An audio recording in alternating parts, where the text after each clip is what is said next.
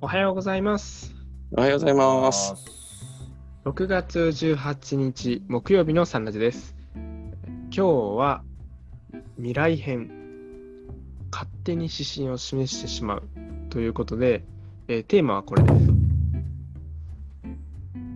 す。成長への進行に基づいたこれからの働き方について勝手に指針を示しちゃうというまあ、今社会がこう変わっていっているとは思うんですけれども、まあ、その中で、えー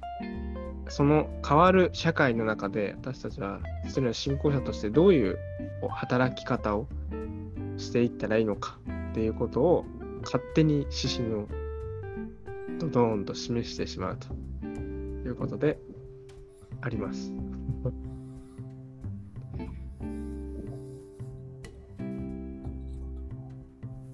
いかがでしょうか？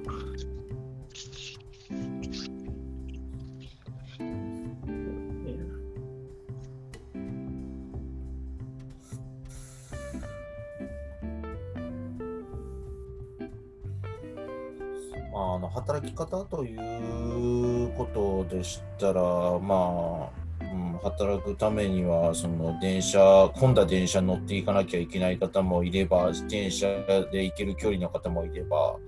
いろいろあると思うんですけど、まあ、オンラインだったらそういう時間も、まあ、あの、あの、時間もなくなって、家であのテレワークみたいな感じとかできるようになったらそういう時間も減って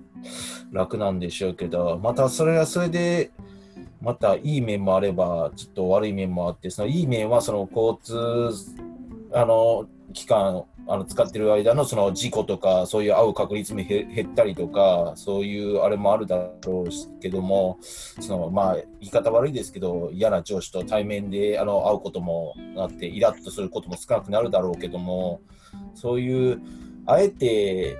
なんでしょうね対面で実際現場で会ってそういう人とまあ喧嘩じゃないですけどそういうふうに勝ち合ったあのぶつかり合ったりとかしてあのそういう人もいるんだなっていうそのあの魂の勉強ができる機会がなくなってしまうっていう部分もあるんでちょっといい面と悪い面があるかなというのは個人的にあるんで両方あった方がいいのかなっていうのはちょっとこれからの未来的に感じにはちょっと僕的には思うんですよね。極端にあのこれからはもうせっかくオンラインになったからオンラインの方にしちゃうっていうしたったりとか元に戻した方がいいっていうのもうんっていうところで最近はちょっとこのこの働き方に関してはちょっとテレビを見ながらでもちょっといろいろ自分なりに考えてたんですけどそんな感じにちょっと感じますね。いい面も悪い面もあるんですけど僕はそんな感じがします。なるほど。はい、うん実際の人物に現場で会ってあの、はい、仲良くする時もあればたまには意見が食い違ってやっぱりあのそうやってあ喧嘩じゃないですけどちょっとあのあの議論しちゃうことも大切かなと人間としての交流も、うん、大事だしうんその辺はそう思いますね。なるほどね。うん今の、山田さんが聞いてて、すごい思ったのが、あオンラインっていいけど、その、愛愛を出すって言うとなんかすごいこう言葉が大きくなっちゃうけど、人に親切にするのってがすごくしづらくなるなってなんかすごい今ふって思って、なんかこう会った時ってほら態度でとか行動で示せたりとかするけど、オンラインの時って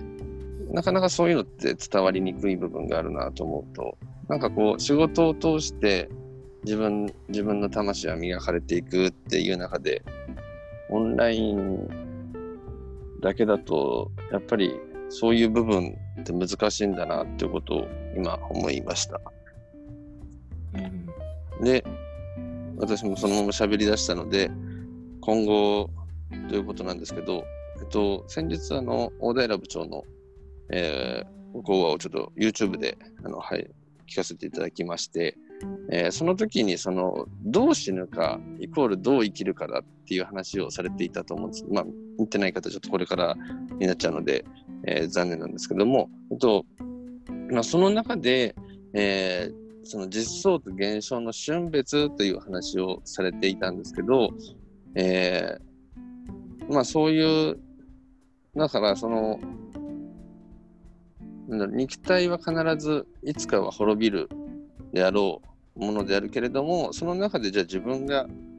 今どうやって生きていかなければならないのかっていうことを、えー聞きながらこう考えていたんですけど、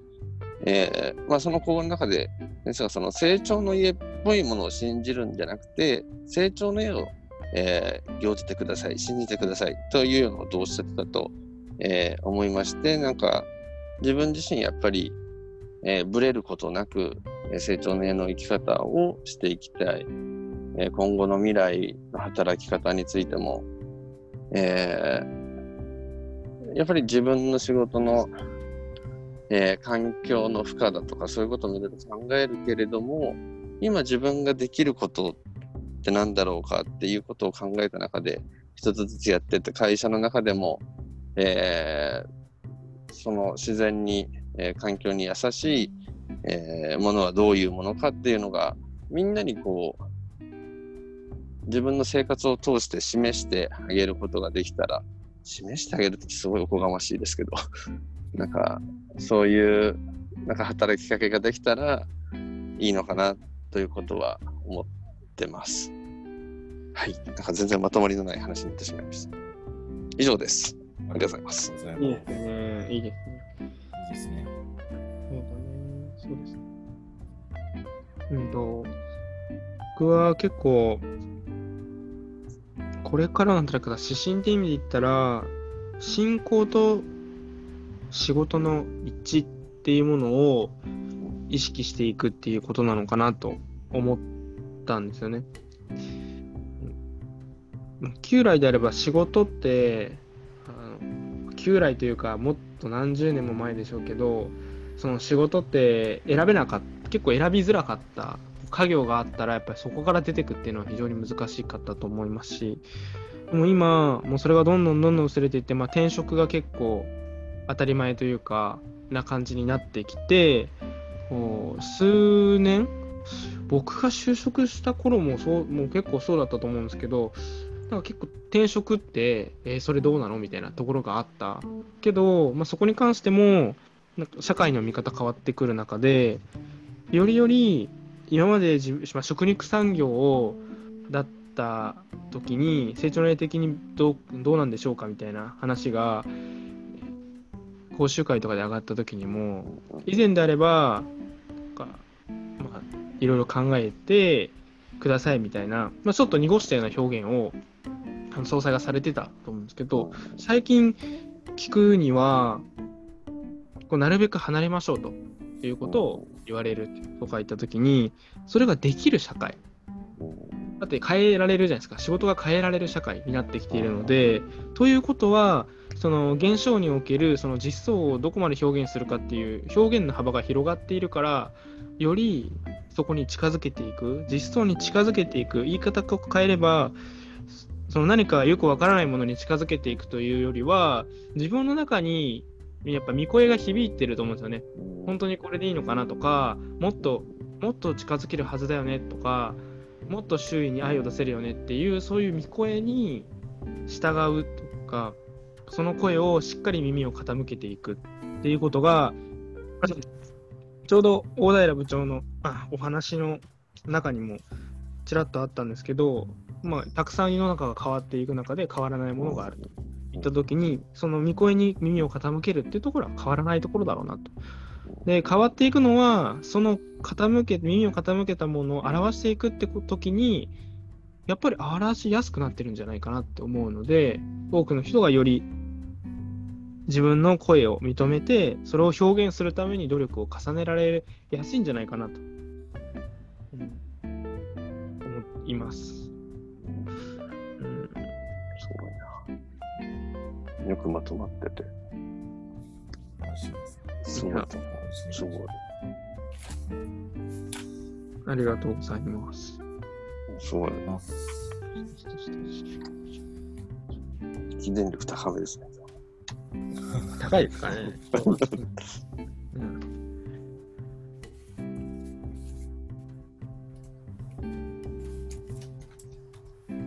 そうそういいところにやっぱりでもさっき言ってたやっぱり僕は言ったあれなんですけどやっぱり実際に現場に行ってそういうどうしても気がな合わない上司ってどこの会社に入社しても1人2人とかぐらいは大体絶対いるもんですからその人を見ていかに成長の進行者の人は特にその人の良い面をその時言われた時はカッとなったりとかムカッときたりとかいろいろ心では一瞬的にどうしても現象では起きちゃうけどあのその時の瞬間、まあ、一瞬思うのはもうどうしてもどうしようもないんでそれを全くゼロにしようっていうのはちょっと不可能に近いんですでしょうけど、まあ、その後ですねその後のちょっと一瞬思った後からどうどあのその人の良い目の方向を見つめ直していけるのかそれともその相あの嫌いなっていうか苦手な上司をあの裁き始めるのかでちょっと別れ始めるのかなっていうのはちょっとあるのかもしれないですけど。だからオンラインとかそういうそのこれからの未来でその、ね、嫌な上司と会わなくて会う機会がなくてストレスがたまるようなあの機会が減ってそそっちにだんだん全部100%になっていってくれたらいいなっていうのもうんっていうのもあるし魂の成長もしないしあのやっぱり現場であってそういうあのことを経験しないとやっぱりいつまでもやっぱりせっかく生まれてきたんでやっぱりそういうのをやっぱり一回でも多く経験してやっぱり積んでやっぱり来世ではまたいろんなことを経験どんな経験するかわからないけれどもあのそうやってあのだんだんあの何回も生まれ変わるうちにその魂のレベルアップじゃないですけどそういうのをしていけたらなとは思いますけど。そういう気持ちで自分は生きてますけどね、志というか、そう言われて。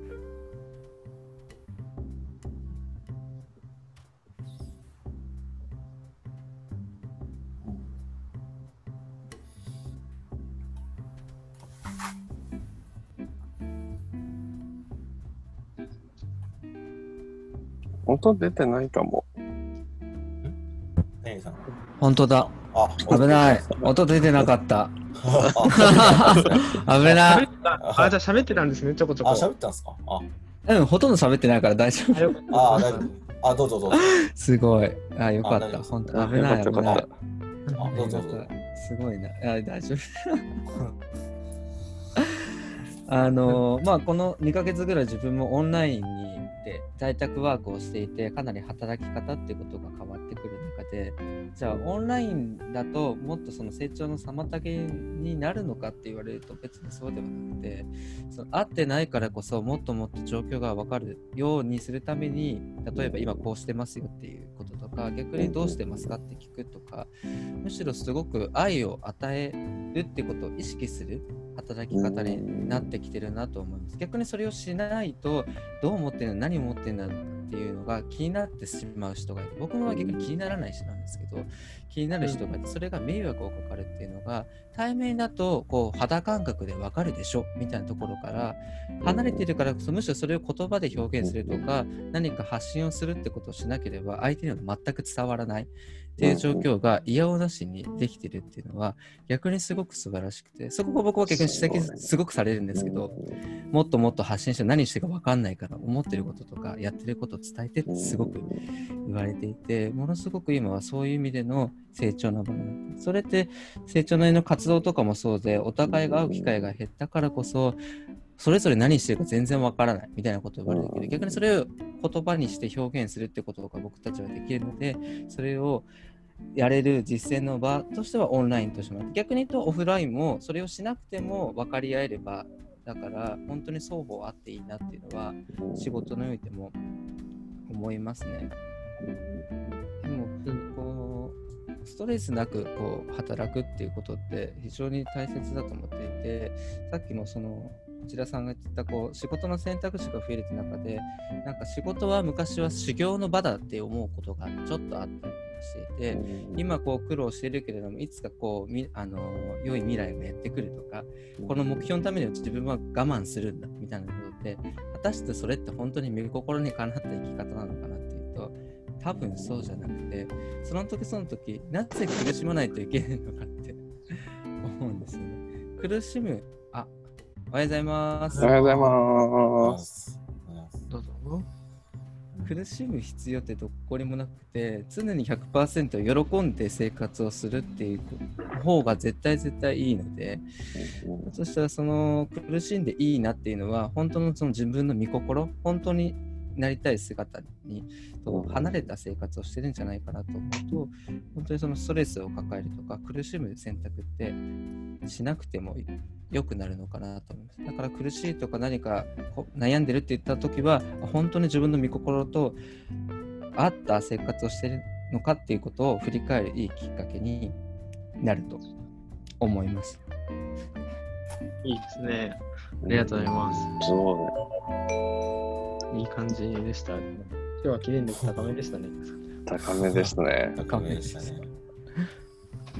今日、日時計、今日の日時計日記から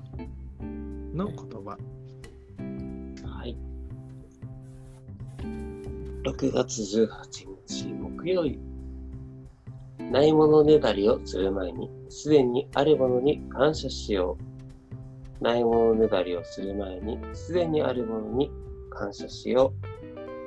ありがとうございます。ありがとうございありがとうございます。ます。またなんか通ずるところがあるようなお言葉でした。そうですね。今日の出演者は内田山田谷合高橋美代でした今日は6月18日木曜日テーマはか未来編勝手に指針を作ろうこれからの働き方ですねについてでしたで明日はロマンス部でありますねで明日はロマンス部投稿来ていますので投稿を紹介したいと思います、では皆さん今日も気力を高めてまいりましょう。ありがとうございました。ありがとうございましたありがとうございます。